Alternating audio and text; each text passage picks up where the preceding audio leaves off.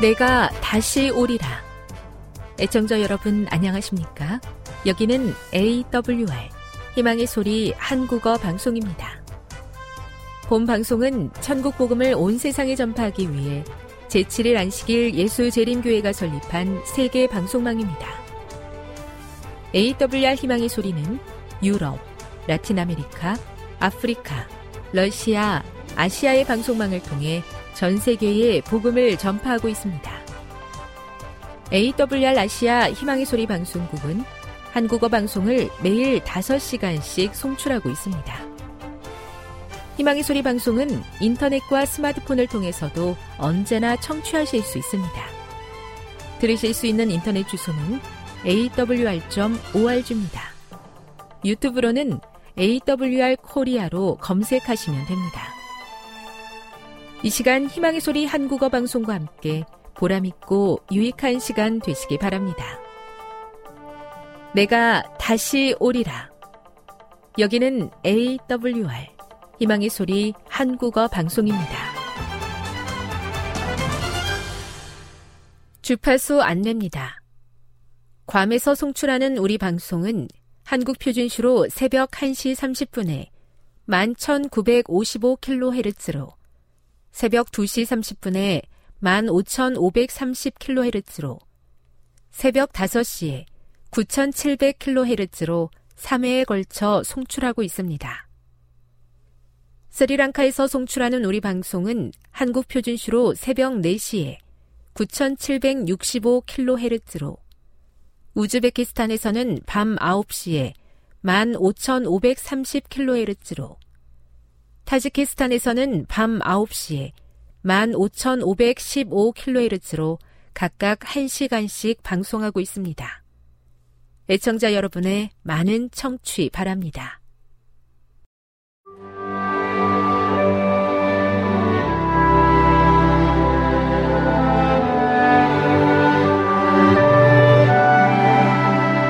읽어주는 교과 넷째 날, 칠월 이십육일 수요일, 평화의 사자, 예수. 바울은 에베소서 이 장 십칠, 십팔 절에서 그리스도의 사역을 어떻게 요약하는가? 바울은 에베소서의 시작과 끝을 하나님 우리 아버지와 주 예수 그리스도로부터 오는 평강을 구하는 축복으로 채우고 있다. 에베소서에서 평화의 개념은 그렇게 중요하다. 에베소서 이 장 십일에서 이십이 절에서 바울은 그리스도가 우리의 화평이시며 그분의 십자가가 평화를 창조한다고 주장한다. 그리스도는 유대인과 이방인 사이의 적대감을 무너뜨리실 뿐만 아니라 화해와 평화의 관계로 특징지어지는 새로운 인류를 창조하신다. 이러한 평화는 단순히 갈등이 없는 것이 아니라 하나님과의 관계와 다른 사람들과의 관계 모두에서 온전함과 안녕을 경험하는 히브리어 샬롬과 같은 개념이다. 바울은 신자들이 예수님의 평화의 메시지를 나누는 데 동참하는 모습을 어떻게 그리고 있는가? 복음서에는 평화의 사자로서의 예수님의 모습이 담겨 있다. 예수님은 제자들에게 보내는 고별 인사에서 제자들과 우리에게 평안을 너희에게 끼치노니 곧 나의 평안을 너희에게 주노라고 약속하셨다. 그리고 예수님은 이것을 너희에게 이르는 것은 너희로 내 안에서 평안을 누리게 하려 함이라. 세상에서는 너희가 환난을 당하나 담대하라. 내가 세상을 이기었노라 하시며 결언을 주셨다. 부활 후 제자들에게 나타나신 예수님은 너희에게 평강이 있을지어다 라고 여러 번 다시 말씀하신다. 에베소서 이 장 십칠, 십팔 절에서 바울은 그리스도의 평화의 전파가 지상 봉사 기간을 넘어 확장되었음을 분명히 알려준다. 그분은 멀리 회심하기 전에 이방인 신자들과 가까이 유대인 신자들의 모두에게 평화를 전파하셨다. 이 선포를 받아들인 모든 신자는 충만하고 완전한 축복을 경험하였다. 교훈입니다. 그리스도는 평화의 사자이시다. 그의 평화의 사역은 지상 봉사 기간을 넘어 신자들의 삶까지 이어지는 사역이며 에베소서의 중요 주제이다. 묵상. 일상의 삶 속에서 어떻게 하면 갈등의 통로가 아닌 평화의 전파자가 될 수 있을까요? 적용. 지금 주위에서 경험하고 있는 적대적인 상황이 있다면 치유를 가져오기 위해 내가 할 수 있는 일은 무엇입니까? 영감의 교훈입니다. 그리스도의 사명은 깨진 화평을 회복시키는 것. 그리스도는 평강의 왕이시다. 그러므로 죄가 깨트린 화평을 이 땅과 하늘에서 회복시키는 것이 그분의 사명이다.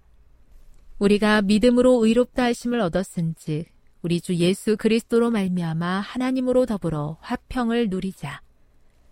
누구든지 죄를 버리고 그리스도의 사랑을 받기 위하여 마음을 여는 사람은 이 하늘의 화평의 참여자가 된다. 산상보훈 이십칠. 우리에게 오셔서 평화를 주시는 예수님, 감사합니다. 하나님과 화평하도록 저의 마음을 인도하여 주시옵소서. 저의 모임과 관계에 함께 하셔서 이런 특징을 가지도록 도와주시고 저도 평화의 전파자가 되도록 은혜를 주시옵소서.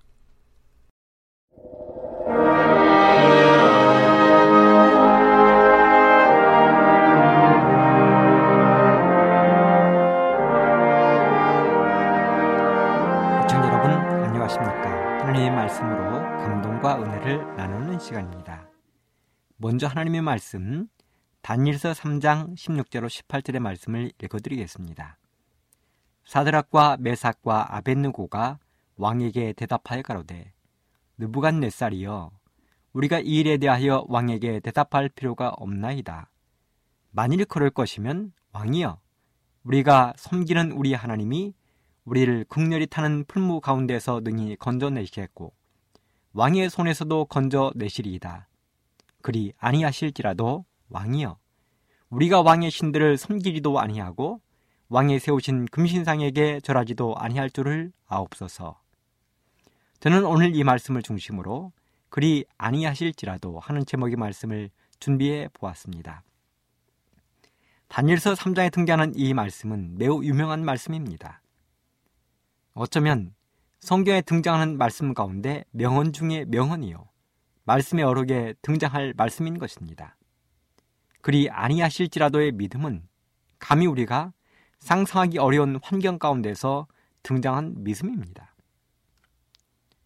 다니엘서 삼 장의 말씀은 이 장의 말씀을 이해하고 난 다음에 들어야 제맛이 나는 말씀입니다. 그래서 저는 지난주 말씀 시간에 이 장의 내용을 대략적으로 말씀드렸습니다. 다니엘서 이 장에서 바벨론의 느부갓네살 왕은 기묘한 꿈을 꾸었습니다. 그리고 그는 꿈을 잊어버렸습니다. 아니, 잊어버렸다기보다는 하나님께서 그가 기억하지 못하도록 하셨을 것입니다. 그래서 결국 다니엘의 힘을 빌어 꿈의 내용과 해석을 들은 왕은 처음에는 하나님을 찬양했습니다.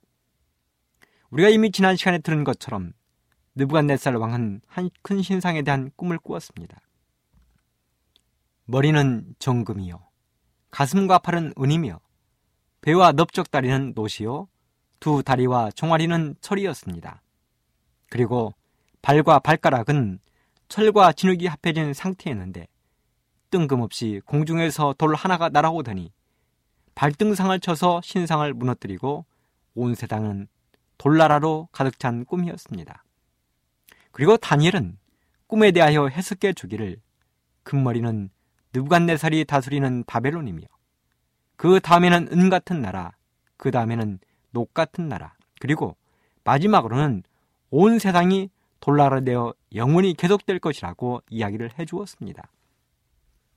쉽게 말하면 금으로 표현된 느부갓네살 왕이 다스리는 바벨론 나라도 망하고 은으로 표현된 두 번째 나라도 망하고 마지막에는 온 세상이 돌나라가 되어 그 돌나라가 망하지 않고 영원히 계속된다는 해석이었습니다.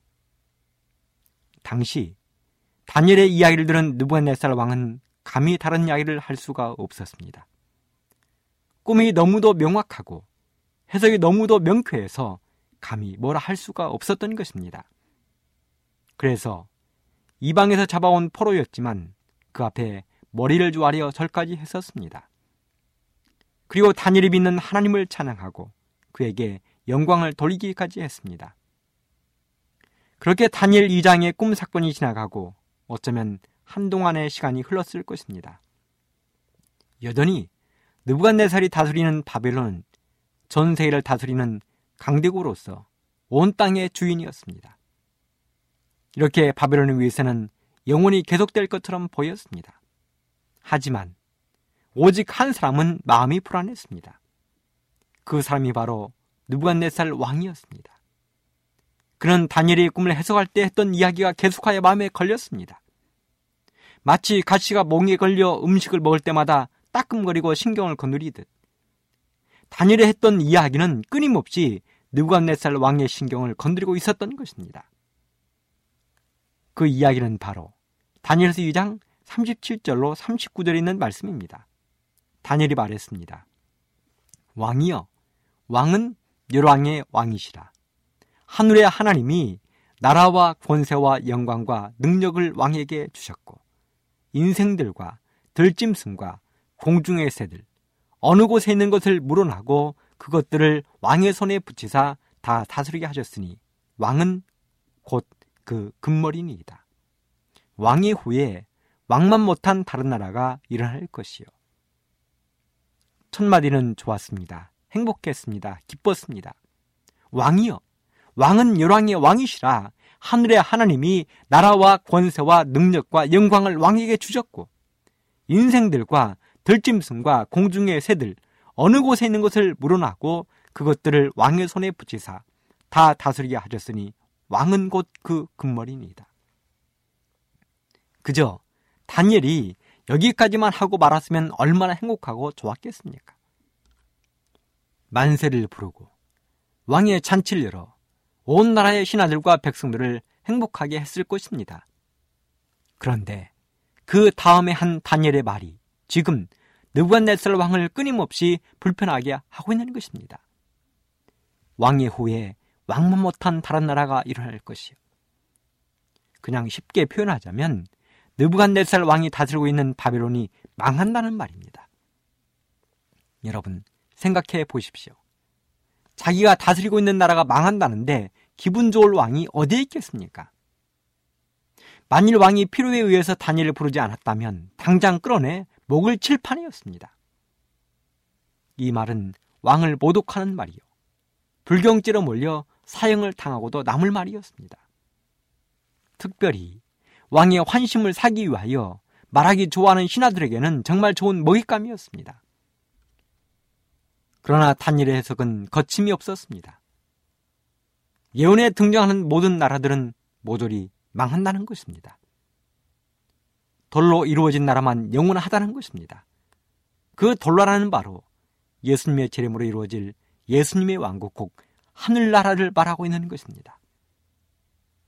이러한 내용을 모두 들었던 느부갓네살 왕은 자신의 마음을 끊임없이 괴롭히고 있는 근심, 걱정거리, 가시를 드러내기로 작정을 했습니다. 그리고 치밀한 계획을 세워 하나하나 실행에 옮기기 시작했습니다. 그 느부갓네살 왕이 가시를 빼기 위하여 세운 실행 계획이 바로 다니엘서 삼 장의 이야기입니다. 느부갓네살 왕은 다니엘이 이야기한 한 꿈의 해석을 뛰어넘기로 결심했습니다. 아무리 한데 하나님이 그렇게 보여주셨다 할지라도 자신이 얼마든지 그렇지 않다는 것을 보여주고 싶었습니다. 어쩌면 그렇게 생각하는 것이 당연했습니다. 왜요? 그는 하나님을 믿지 않는 이방인의 왕이요, 우상 숭배자였기 때문입니다. 그렇다면 느부갓네살 왕이 세운 계획은 구체적으로 어떤 것이었습니까? 다니엘서 삼 장 일 절, 느부갓네살 왕이 금으로 신상을 만들었으니 고는 육십 규빗이요 광은 육 규빗이라 그것을 바벨론 도의 두라 평지에 세웠더라. 그렇습니다. 놀랍게도 느부갓네살 왕은 자신이 꿈속에서 보았던 거대한 신상을 만들어 세웠습니다. 높이가 육십육 규빗, 넓이는 육 규빗, 일 규빗을 대략 오십 센티미터로 계산하면 높이 삼십 미터에 넓이가 삼 미터나 되는 거대한 동상입니다. 오늘날 건물로 말하자면 십 층 높이의 거대한 신상을 만들어 두라라는 평지에 세워놓는 것입니다. 그런데 놀랍게도 그 거대한 신상을 머리부터 발끝까지 온통 정금으로 만들었다는 것입니다.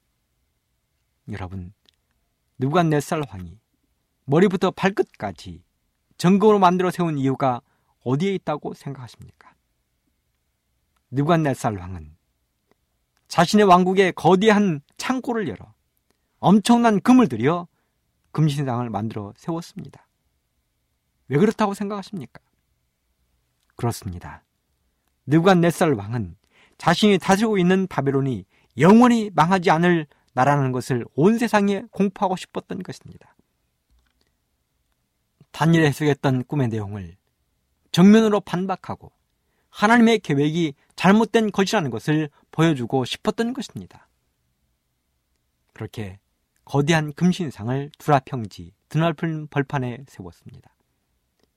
그리고 금신상이 완성되자 왕은 엄청난 낙성식을 준비했습니다. 왕은 이 낙성식을 통하여 모든 백성들이 우상에게 절하게 할 것이고 영원한 바벨론의 권세를 위하여 충성을 표하게 할 것이었습니다. 그렇게 낙성식 날짜가 잡히자 왕은 자신이 다스리는 각도의 기별을 보냈습니다. 기별의 내용은 방백, 수령, 도백, 재판관, 재무관, 모사, 법률사, 각도의 모든 관원들을 모두 다 신상의 낙성식에 참여하라는 것입니다. 왕의 엄중한 명령입니다. 지금도 한 나라의 지도자가 내리는 명령은 감히 거역하기 어려운데 당시의 왕의 명령이야말로 감히 거부할 사람은 한 사람도 없었습니다. 그렇게 바벨론의 모든 관리들이 두라 평지에 모이자 왕은 명령을 내렸습니다. 다니엘서 삼 장 삼 절로 오 절. 이에 방백과 수령과 도백과 재판관과 재무관과 모사와 법률사와 각도 모든 관원이 느부갓네살 왕이 세운 신상의 낙성례식에 참집하여 느부갓네살에 세운 신상 앞에 서니라. 반포하는 자가 크게 외쳐 가로되 백성들과 나라들과 각 방언하는 자들아, 왕이 너희 무리에게 명하시나니 너희는 나팔과 피리와 수금과 사면금과 양금과 생황과 및 모든 악기 소리를 들을 때에 엎드려 느부갓네살 왕에 세운 금신상에게 절하라. 그렇습니다. 이 모임 낙성식은 보통 낙성식이 아니었습니다. 이 낙성식은 모든 사람으로 하여금 금신상에 엎드려 절하라는 우상숭배의 자리였습니다. 낙성식을 알리는 멋진 음악소리에 맞추어 모든 사람들은 금신상에게 절을 해야 됐습니다. 그리고 혹시 행여 금신상에게 절을 하지 않는 사람에게는 엄청난 형벌이 기다리고 있었습니다. 다니엘서 삼 장 육 절에 보면 누구든지 엎드려 절하지 아니하는 자는 즉시 극렬히 타는 풀무에 던져 넣겠다고 했습니다. 여러분, 이러한 왕의 엄숙한 명령을 감히 거역할 사람이 어디에 있겠습니까? 그랬기 때문에 낙성식을 알리는 악기소리가 울려 퍼지자 낙성식에 자면 모든 관리들, 모든 백성들이 일제히 엎드려 금신상에게 절을 했습니다. 이 모습은 실로 장엄했을 것입니다. 생각해 보십시오. 그 드넓은 두라 평지에 거대한 금신상이 우뚝 세워지고 거기에 모인 수천 수만의 사람들이 일제 엎드리는 모습을 상상해 보십시오. 그리고 이 모습을 바라보며 느부갓네살 왕은 얼마나 기분이 흐뭇하고 좋았겠습니까? 그런데 그렇게 흐뭇해하고 있는 왕에게 일단의 사람들이 급히 달려왔습니다. 그들은 무엇인가 다급한 기별을 가지고 오고 있는 것이 분명했습니다. 그들은 상기된 표정으로 갑분심을 몰아쉬며 보고했습니다. 왕의 명령에 감히 불순종한 사람들이 있다는 것입니다. 그들의 보고는 이랬습니다. 다니엘서 삼 장 팔 절. 그때에 어떤 갈대아 사람들이 나와 유다 사람들을 참소하니라. 그들이 느부갓네살 왕에게 고하여 가로되 왕이여 만세수를 하옵소서. 왕이여 왕이 명령을 내리사 무릇 사람마다 나팔과 피리와 수금과 사면금과 양금과 생황과 및 모든 악기 소리를 듣거든 엎드려 금신상에게 절할 것이라. 노든지 엎드려 절하지 아니하는 자는 극렬히 타는 풀무 가운데 던더덤을 당하리라 하지 아니하셨나이까.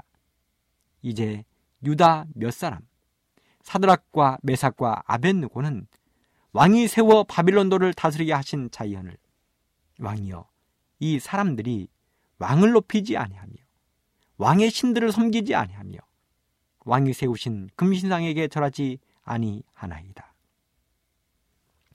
예언의 신 선지자 왕에 보면 이 사람들은 다니엘과 그의 친구들에게 주어진 명예를 투기하던 사람들이라고 했습니다. 그렇습니다. 그들은 다니엘과 그의 친구들을 어떻게 하면 쓰러뜨리고 자리에서 끌어내릴까를 고민하고 연구하던 사람들이었습니다. 그들에게 절호의 기회가 왔다는 것입니다. 그들이 말했습니다. 그들은 왕이 세워 바벨론 도를 다스리게 하던 사람들이라고. 그런데 그들이 왕도 높이지 아니하고 왕의 금신상에게 절하지도 아니한다고. 한마디로 왕의 아픈 부분을 긁고 있는 것입니다. 왕이 이러지도 저러지도 못하게 하고 있는 것입니다. 그렇게 해서 다니엘의 세 친구들 사드락, 메삭, 아벳느고는 왕이 앞으로 불려오게 되었습니다. 그들은 왕의 위협을 받았습니다. 왕도 신하들 앞에서 자신의 체면을 세워야 했습니다. 자신이 내린 명령에 복종하지 아니하면 어떤 결과를 낳는지 사람들에게 낱낱이 보여주어야 했습니다. 그래서 물어보았습니다. 다니엘서 삼 장 십사 절 사드락, 메삭, 아벳느고야 너희가 내 신을 섬기지 아니하며 내가 세운 그 신상에게 절하지 아니하니 짐짓 그리하였느냐. 짐짓 그리하였느냐. 짐짓 이 말이 무슨 말입니까? 국어 사전에 보면 짐짓은 마음으로는 그렇지 않으나 일부러 그렇게 하고 되어 있습니다. 그러므로 왕이 다니엘의 세 친구들에게 하고 있는 말을 다시 한번 되짚어 보면 너희들의 마음은 그렇지 않은데 일부러 저를 한번 안 해본 거지 이 말입니다. 다시 말하면 너희들이 저를 안 하면 왕인 내가 어떻게 하는가 보려고 일부러 저를 안 하고 서 있어 본 거 아니냐 한 그 말입니다. 그러면서 왕이 다시 한번 명령을 내렸습니다. 삼 장 십오 절에 보면 이제라도 너희가 예비하였다가 언제든지 나팔과 피리와 수금과 사면금과 양금과 생황과 및 모든 악기 소리를 듣거든 내가 만든 신상 앞에 엎드려 절하면 좋거니와 너희가 만일 절하지 아니하면 즉시 너희를 극렬히 타는 풀무 가운데 던져 넣을 것이니 능히 너희를 내 손에서 건져낼 신이 어떤 신이겠느냐. 사실 이렇게 다시 한번 기회를 준 것만 해도 왕으로서는 큰 애를 베푼 것이라고 생각했을 것입니다. 만일 다른 사람들이 그렇게 했다면 왕은 그 즉시 풀무불에 던져버렸을 것입니다. 왜요? 그들이 비록 포로로 잡혀오긴 했지만 왕은 그들이 얼마나 총명하고 지혜로운 사람들인지를 알고 있었습니다. 그래서 각도를 다스리는 높은 지위까지 주었던 것입니다. 그리고 왕이 그렇게 다시 한번 이야기하면 들을 것이라고 생각했습니다. 하지만 왕의 생각과 용감한 히브리 세 청년의 생각은 완전히 달랐습니다. 선지자 왕 오백칠 쪽에는 이렇게 기록했습니다. 히브리인들은 하늘의 하나님께 대한 그들의 충성심과 구원하시는 하나님의 능력에 대한 신앙을 확고하게 증거하였다. 신상에게 절하는 것은 예배하는 행위임을 모든 사람이 알고 있었다. 그들은 그와 같은 충성의 표시는 하나님께만 드릴 수 있었다. 그러면서 히브리 세 청년은 왕의 가슴에 빛을 꽂는 결정적인 한마디를 던졌습니다. 다니엘서 삼 장 십육 절 사드락과 메삭과 아벳느고가 왕에게 대답하여 가로되 느부갓네살이여 우리가 이 일에 대하여 왕에게 대답할 필요가 없나이다. 만일 그럴 것이면 왕이여 우리가 섬기는 우리의 하나님이 우리를 극렬히 타는 풀무 가운데에서 능히 건져내시겠고 왕의 손에서도 건져내시리이다. 그리 아니하실지라도 왕이여 우리가 왕의 신들을 섬기지도 아니하고 왕이 세우신 금신상에게 절하지도 아니할 줄을 아옵소서. 이게 무슨 망발입니까? 감히 이 자리가 어느 안전이라고 이런 망발을 하는 것입니까? 그들이 말했습니다. 왕의 명령에 대하여 대답할 필요를 못 느낀다는 것입니다. 만일 왕이 자신들을 풀무불에 던져 넣으면 자신들이 섬기는 하나님이 그들을 풀무불 속에서 건져낼 것이라는 것입니다. 그리고 풀무불뿐만 아니라 심지어는 느부갓네살 왕의 손에서도 건져내신다는 것입니다. 이 이야기를 듣는 왕의 심정이 어떠했겠습니까? 참으로 기가 막혔을 것입니다. 건방지기가 한이 없고 목숨이 두 개가 아닌 이상 감히 이따위 소리를 짓거리느냐고 생각했을 것입니다. 얼굴은 불그락푸르락해지고 숨소리는 거칠어졌을 것입니다. 옆에서 듣고 있던 신하들은 얼마나 소리소리 지르며 당장 죽이라고 난리를 쳤을까요? 그런데 그런 상황에서 참 기가 막히게도 세 친구들이 한마디를 덧붙였습니다. 이 덧붙이는 소리는 불에 기름을 끼얹는 말이었습니다. 그리 아니하실지라도 그리 아니하실지라도 왕이여 우리가 왕의 신들을 섬기지도 아니하고 왕을 세우신 금신상에게 절하지도 아니할 줄을 아옵소서. 여러분 이 말이 무슨 말입니까? 그렇습니다. 만일 왕이 자신들을 불 속에 던지면 하나님이 구해 주시겠지만 설령 그렇게 구해 주시지 않는다 할지라도 자신들은 절대로 왕의 신들을 섬기지도 아니하고 결도하지 않겠다는 것입니다. 이 이야기를 듣고 있는 왕은 가슴에 천물이 났을 것입니다. 지금까지 베풀어준 은혜도 모르는 건방지고 바보 같은 사람이라고 생각했을 것입니다. 그래서 화가 머리끝까지 오른 왕은 병사들을 시켜 히브리 세 청년들을 풀무불 속에 던지라고 명령했습니다. 그것도 그냥 풀무불이 아니라 평상시보다 일곱 배나 뜨겁게 해서 던져 넣으라고 했습니다. 사랑하는 애청자 여러분, 우리는 이 이야기를 통해서 어떤 교훈을 찾아볼 수 있을까요?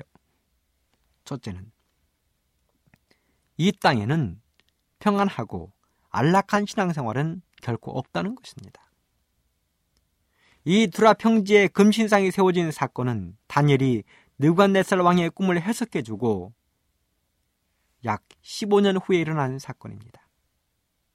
다니엘이 왕의 꿈을 해석해준 이후에 다니엘과 그의 친구들은 탄탄대로를 지금까지 걸어왔습니다. 다니엘서 이 장 사십팔 절 사십구 절에 보면 왕이 이에 다니엘을 높여 귀한 선물을 많이 주며 세워 바벨론 온 도를 다스리게 하며 또 바벨론 모든 박사의 어른을 삼았으며 왕이 또 다니엘의 청구대로 사드락과 메삭과 아벳느고를 세워 바벨론 도의를 다스리게 하였고 다니엘은 왕궁에 있었더라. 그렇습니다. 다니엘은 도성 바벨론에 머물면서 왕의 곁에서 일을 하고 있었습니다. 바벨론 모든 박사들의 어른이 되어 정사를 돌보았습니다. 그리고 세 친구들은 다니엘의 추천으로 바벨론 각도를 다스리는 고귀한 직분을 맡고 있었습니다. 비록 포로의 신분으로 끌려온 상태였지만 어느덧 바벨론에서 든든한 자리를 잡고 있었던 것입니다. 이제는 더 이상 먹는 음식 문제로 고민을 안 해도 되었습니다. 신앙 문제로 고민 안 해도 되었습니다. 어느 누구도 다니엘과 그의 친구들에게 음식물, 우상숭배, 신앙 문제로 시비 걸지 않았습니다. 그렇게 십오 년 정도의 시간이 흘러간 것입니다. 그런 그들에게 어느 날 뜬금없이 신앙의 시련이 닥쳐온 것입니다. 시련도 보통 시련이 아닌 자신들의 목숨을 걸어야 하는 엄청난 시련이었습니다. 평소에 그렇게 자신들을 신임하고 사랑해주던 왕이 하루아침에 자신들을 죽이려 하고 있는 것입니다. 왕은 협박도 해보고 달래보기도 했을 것입니다. 인간적인 정의도 호소했을 것입니다. 하지만 이 세 친구들은 알고 있었습니다. 이 모든 것들은 사탄이 꾸미고 있는 것이라는 것을. 사실 사탄은 하나님이 히브리 백성들, 포로들을 통하여 바벨론에 복을 주시려 하는 하나님의 목적을 좌절시키려 하고 있었습니다. 바로 그때 불굴의 믿음의 용사인 세 청년은 그 모든 것을 지키는데 자신들의 목숨을 걸었습니다. 그렇습니다. 사랑하는 애청자 여러분, 우리들의 신앙도 마찬가지입니다. 항상 햇빛만 가득할 것이라고 생각하지 마십시오. 우리들의 신앙에도 언제나 폭풍이 몰아치고 구름이 낄 수 있다는 것을 생각하십시오. 그리고 그럴 때마다 히브리 세 청년들의 믿음을 기억하게 되기를 간절히 바랍니다. 두 번째 교훈은 끝까지 충성하는 사람들에게는 예수님이 찾아오신다는 것입니다. 왕의 분노는 극에 달했습니다. 성경에 보면 분이 가득하여 낯빛이 변했다고 했습니다. 얼마나 분이 끌어올랐으면 풀무의 온도를 평소보다 일곱 배나 뜨겁게 하라고 했을까요? 사실 평소의 풀무 온도에도 집어넣기만 하면 금방 다 죽고 마는 것입니다. 그런데 평소보다 일곱 배나 뜨겁게 하라고 명령한 것을 보면 그만큼 분노가 극에 달했다는 것입니다. 그리고 그의 군사 가운데 용사를 명하여 즉시 풀무 가운데 던져 놓도록 명령했습니다. 왕의 명령이 너무도 추상 같았기 때문에 망설 이유도 없었습니다. 그들은 그렇게 풀무 속에 던져졌습니다. 풀무는 얼마나 뜨거웠던지 다니엘서 삼 장 이십이 절에 보면 히브리 세 청년을 던진 병사들이 뜨거운 열로 인하여 그 자리에서 즉시 타죽고 말았습니다. 그렇게 그들의 생명은 끝난 것처럼 보였습니다. 왕의 진노는 끝을 내리고 그들을 시기하던 바벨론의 관리들은 목적을 이룬 것처럼 보였습니다. 그런데 성경은 잠시 후 풀무불 속의 장면을 이렇게 기록하고 있습니다. 다니엘서 삼 장 이십사 절. 때에 느부갓네살 왕이 놀라 급히 일어나서 모사들에게 물어 가로되 우리가 결박하여 불 가운데 던지자는 세 사람이 아니었느냐? 그들이 왕에게 대답하여 가로되 왕이여 올소이다. 왕이 또 말하여 가로되 내가 보니 결박되지 아니한 네 사람이 불 가운데로 다니는데 상하지도 아니하였고 그 넷째 모양은 신들의 아들과 같도다. 그렇습니다. 분명 세 사람을 던져 넣었는데 네 사람이 풀무불 속에 있는 모습을 왕이 본 것입니다. 그런데 네 번째 사람은 왕의 표현에 의하면 신들의 아들과 같은 사람이라고 했습니다. 이 장면을 이혼의 신에서는 이렇게 기록하고 있습니다. 선제왕 오백팔 쪽.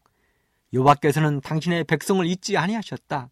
당신의 증인들이 풀무에 던져졌을 때에 구주께서는 몸소 그들에게 나타나셨고 그들과 함께 불 가운데 거니셨다. 그렇습니다. 하나님의 아들인 예수님이 그 자리에 친히 찾아오신 것입니다. 당신 때문에 고통받는 젊은이들을 찾아오셔서 위로하고 용기를 주고 계시는 것입니다. 이렇게 하나님은 사탄의 계획을 철저하게 무너뜨리시고 당신의 백성들을 지키고 계십니다. 사랑하는 애청자 여러분, 이분이 바로 우리가 믿는 하나님이십니다. 신앙 때문에 어렵고 힘드십니까? 두려워하지 마십시오. 예수님이 찾아오실 것입니다. 세 번째 교훈은 우리의 충성된 믿음은 하나님께 영광을 돌리게 된다는 것입니다. 이 장면을 바라보고 있는 느부갓네살 왕은 어안이 벙벙했습니다. 믿을 수가 없었습니다. 그래서 풀무불 앞으로 다가가 외쳤습니다. 다니엘서 삼 장 이십육 절. 지극히 높으신 하나님의 종 사드락, 메삭, 아벳느고야 나와서 이리로 오라. 다니엘서 삼 장 이십팔 절. 사드락과 메삭과 아벳느고의 하나님을 찬송할지로다. 이렇게 해서 그날의 거대한 사탄의 음모는 좌절되고 다시 한번 하나님은 높임을 받으셨습니다. 우리 하나님의 위대한 승리요, 히브리 청년들의 위대한 승리였습니다. 사랑하는 애청자 여러분, 우리의 충성스러운 믿음은 결론적으로 하나님께 영광을 돌립니다. 그러므로 어떠한 상황에 처하더라도 우리의 믿음을 굳게 하십시다. 그래서 하나님께 영광을 돌리십시다.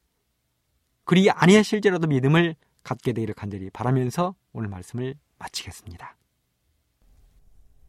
지금 여러분께서는 에이더블유알 희망의 소리 한국어 방송을 듣고 계십니다.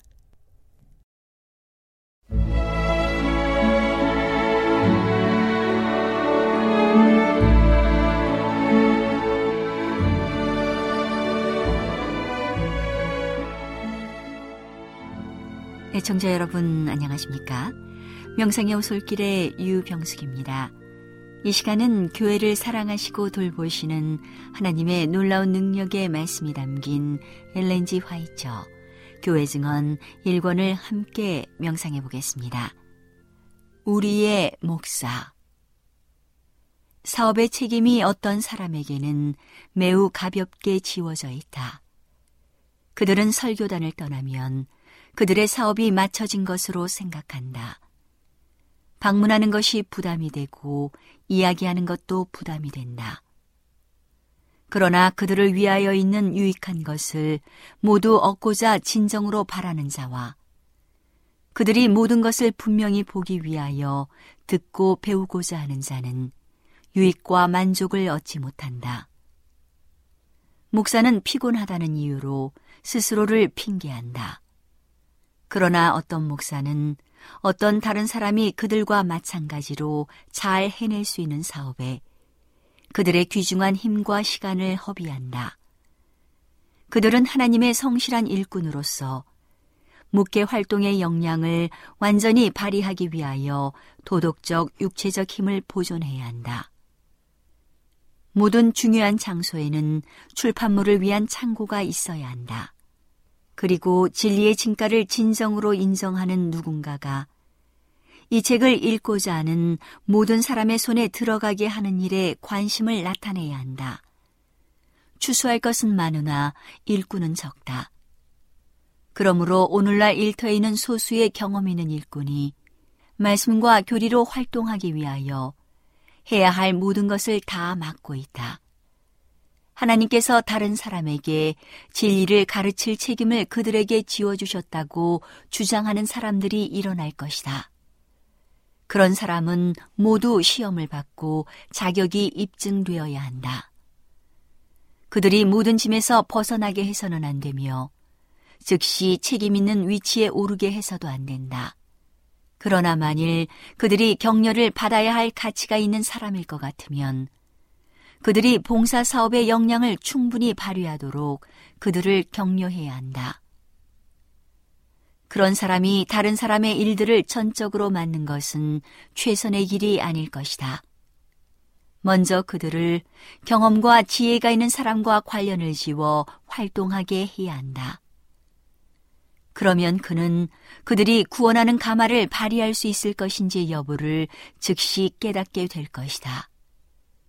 결코 힘든 활동을 해본 적이 없고 그들의 정신적, 육체적 힘을 짜내는 느낌을 가져본 적이 없는 젊은 전도자는 그들 자신의 육체적 노동 없이 생계를 유지하려는 희망을 품도록 고무되어서는 안 된다. 그렇게 되면 그들 자신에게 해가 될 뿐 아니라 사업의 책임이나 하나님의 택한 종에게 지워져 있는 의무를 전혀 깨닫지 못하는 사람을 그 사업에 종사하도록 유도하는 하나의 미끼가 될 것이기 때문이다. 그런 사람들은 그들 스스로가 첫째 원칙도 배우지 못한 상태이면서 다른 사람을 가르치기에 적임이라고 생각할 것이다. 진리를 믿노라고 공언하는 많은 사람이 진리로 말미암아 거룩하게 되지 않고 지혜도 받고 있지 않다. 그들은 하나님의 지도를 받거나 그분의 가르침을 받고 있지 않다. 하나님의 백성은 일반적으로 세속적 마음을 가지고 복음의 단순함에서 떠나 있다. 이것이 그들이 목사에 대하여 취해온 행동에 있어서 영적 분별력이 크게 부족했던 이유이다. 목사가 자유롭게 설교를 하면 어떤 사람은 그 목사의 면전에서 그를 찬양할 것이다.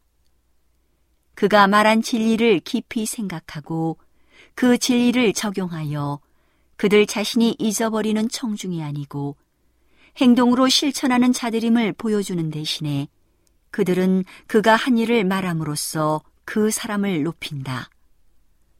그들은 가련한 기구의 공로는 생각하지만 그 기구를 사용한 그리스도는 잊어버린다. 한때 영광 중에 고상한 천사로 있던 사탄의 타락이래 목사는 언제나 칭찬으로 말미암아 타락해왔다.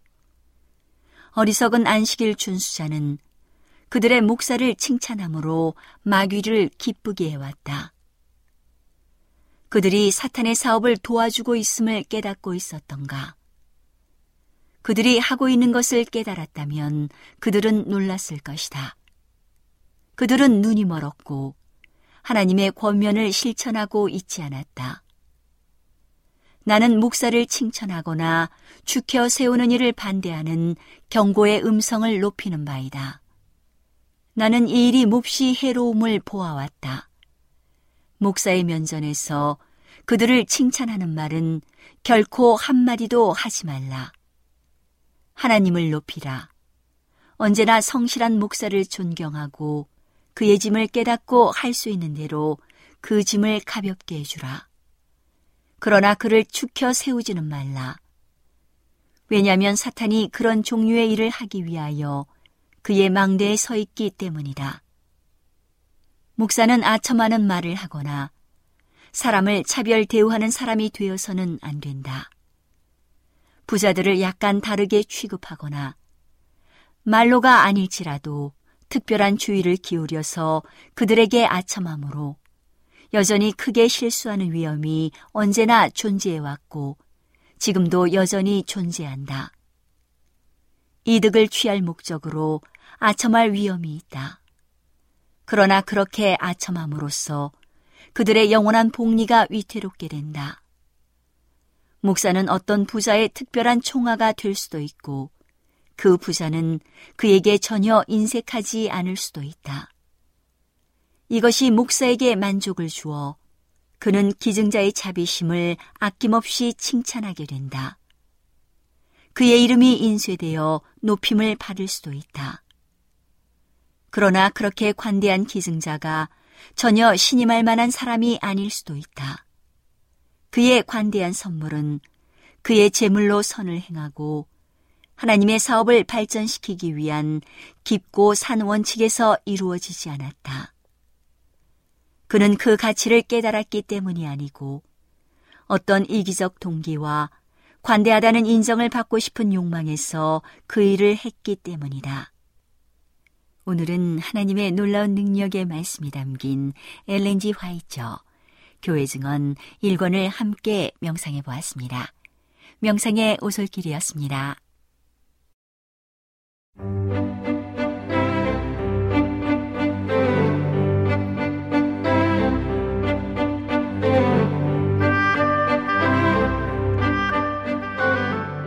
여러분 안녕하세요. 신비한 자연에서 몇 가지 주제를 골라 소개해드리는 아름다운 세계 시간, 저는 진행을 맡은 송은영입니다.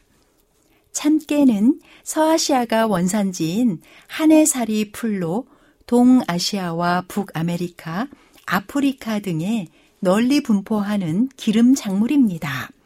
참깨의 줄기는 고추서고 네모지며 잎과 더불어 부드러운 털이 빽빽하게 납니다. 잎은 마주하게 하거나 윗부분에서 때로 어긋나며 잎자루는 긴 타원형 또는 피침형의 바소꼴로 가장자리가 밋밋합니다.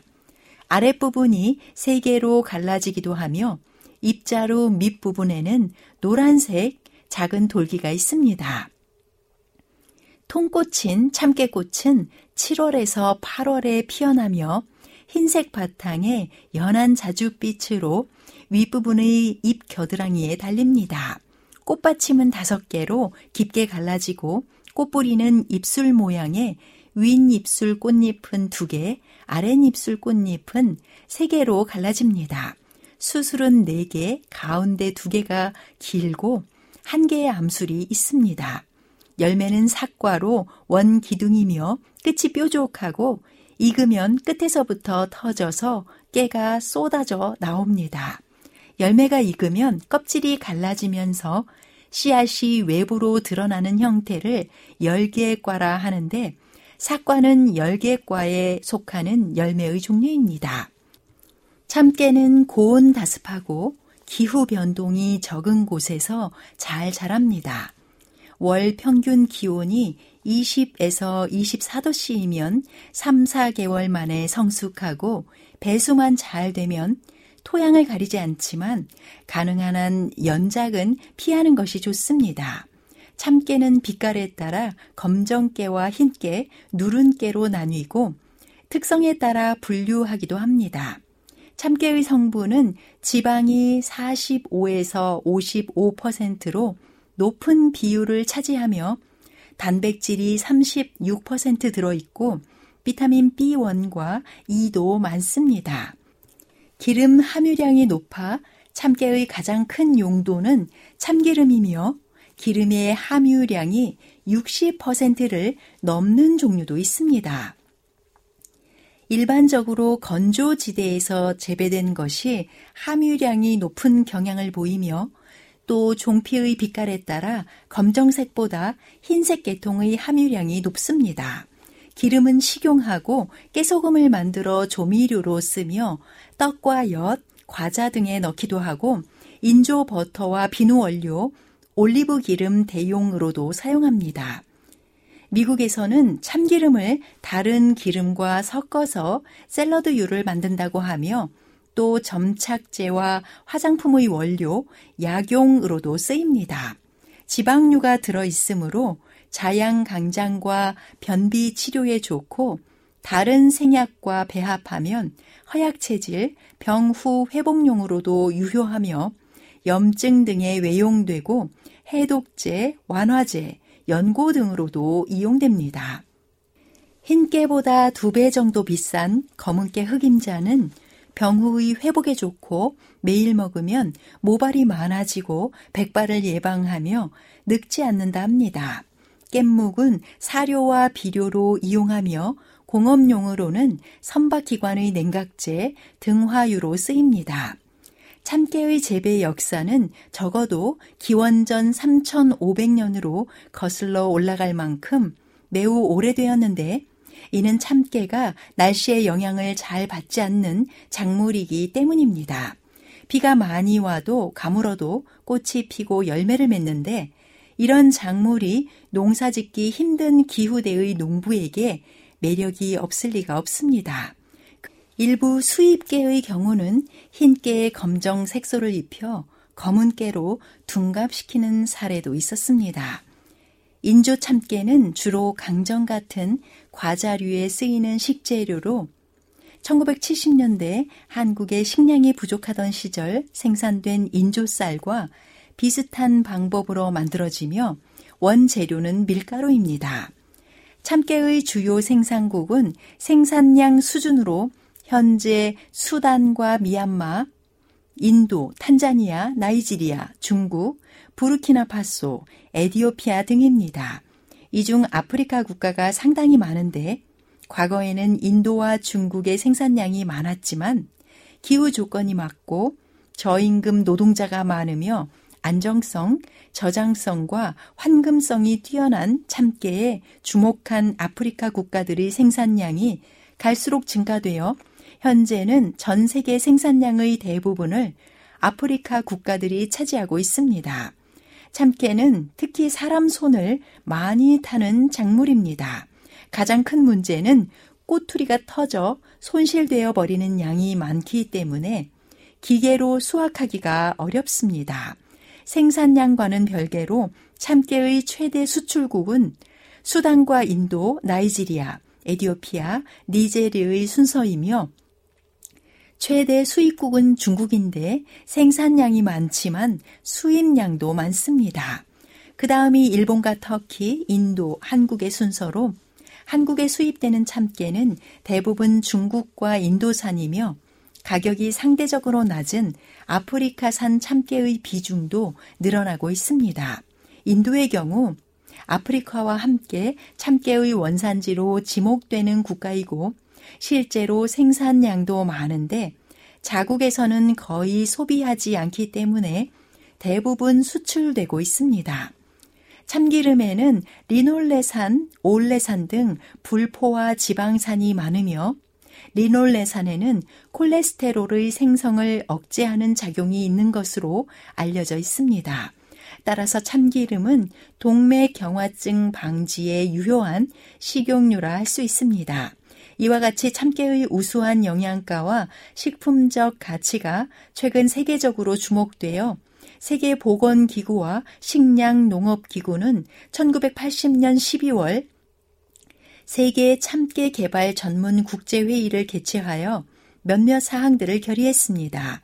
첫째는 세계의 유지작물 가운데 고영양 참깨를 연구 개발하기 위해 모든 나라와 국제협력을 한다는 것이며, 둘째, 약 이백만 톤이었던 세계적인 참깨 생산량을 매우 증산하고, 셋째, 각 전문 분야마다 이를 분담하여 발전도상국의 기술 원조에 일치 협력할 뿐만 아니라 국제회의를 사 년마다 열고 연구와 정보를 내용으로 삼는 참깨 뉴스지를 발간한다는 것이었습니다. 그 후로 참깨의 최근 생산량은 괄목할 만합니다. 중동에서는 참깨를 땅콩 버터처럼 만들어서 빵과 함께 먹기도 하며, 튀르키예와 그리스에서는 참깨를 듬뿍 뿌린 빵인 시미트, 쿨루리를 아침 식사로 많이 먹습니다. 하지만 어떤 기름이든지 짠 후에는 속히 섭취해야 효과가 좋겠죠. 알리바바와 사십 인의 도적에서 보물창고를 여는 암호인 열려라 참깨는 허구 속의 단순한 설정이 아닙니다. 열려라 참깨라는 표현에는 익은 열매에서 터져나오는 참깨의 특성이 그대로 담겨 있습니다.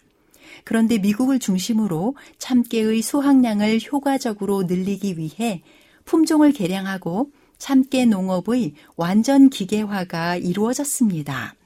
신품종 개발의 주인공은 미국인 데랄드 랭엄 박사로 천구백사십육 년에 돌연 변이종을 새 품종으로 발전시켜 개과 작물이었던 참깨는 폐과 작물의 특성을 동시에 갖게 되었습니다.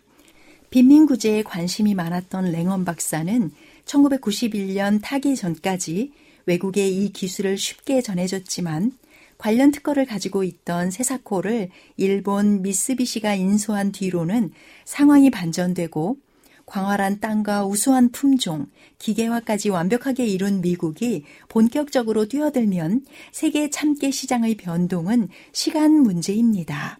신명기 십오 장 십일 절에 땅에는 언제든지 가난한 자가 그치지 아니하겠으므로 내가 네게 명령하여 이르노니 너는 반드시 내 땅 안에 내 형제 중 곤란한 자와 궁핍한 자에게 내 손을 펼지니라고 기록합니다.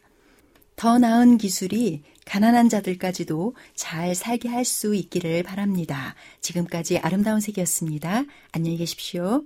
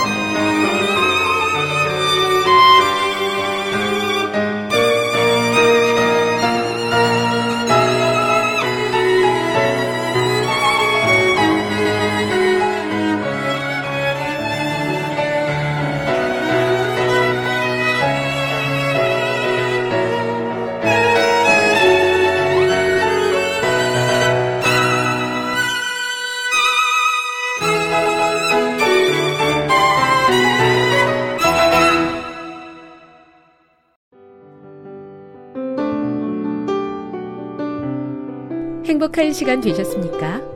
지금까지 여러분께서는 에이더블유알 희망의 소리 한국어 방송을 청취하셨습니다. 방송을 청취하시고 문의를 원하시는 분은 우편번호 공이사육일 대한민국 서울시 동대문구 이문로 일 길 십일 희망의 소리 방송부 앞으로 편지나 엽서를 보내주시거나 지역번호 공이 삼이구구 오이구육 팔 번으로 전화주시기 바랍니다. 지금까지 함께해 주신 애청자 여러분들께 감사드립니다. 애청자 여러분, 다음 이 시간까지 하나님 안에서 늘 평안하십시오. 감사합니다. 내가 다시 오리라. 여기는 에이더블유알, 희망의 소리 한국어 방송입니다.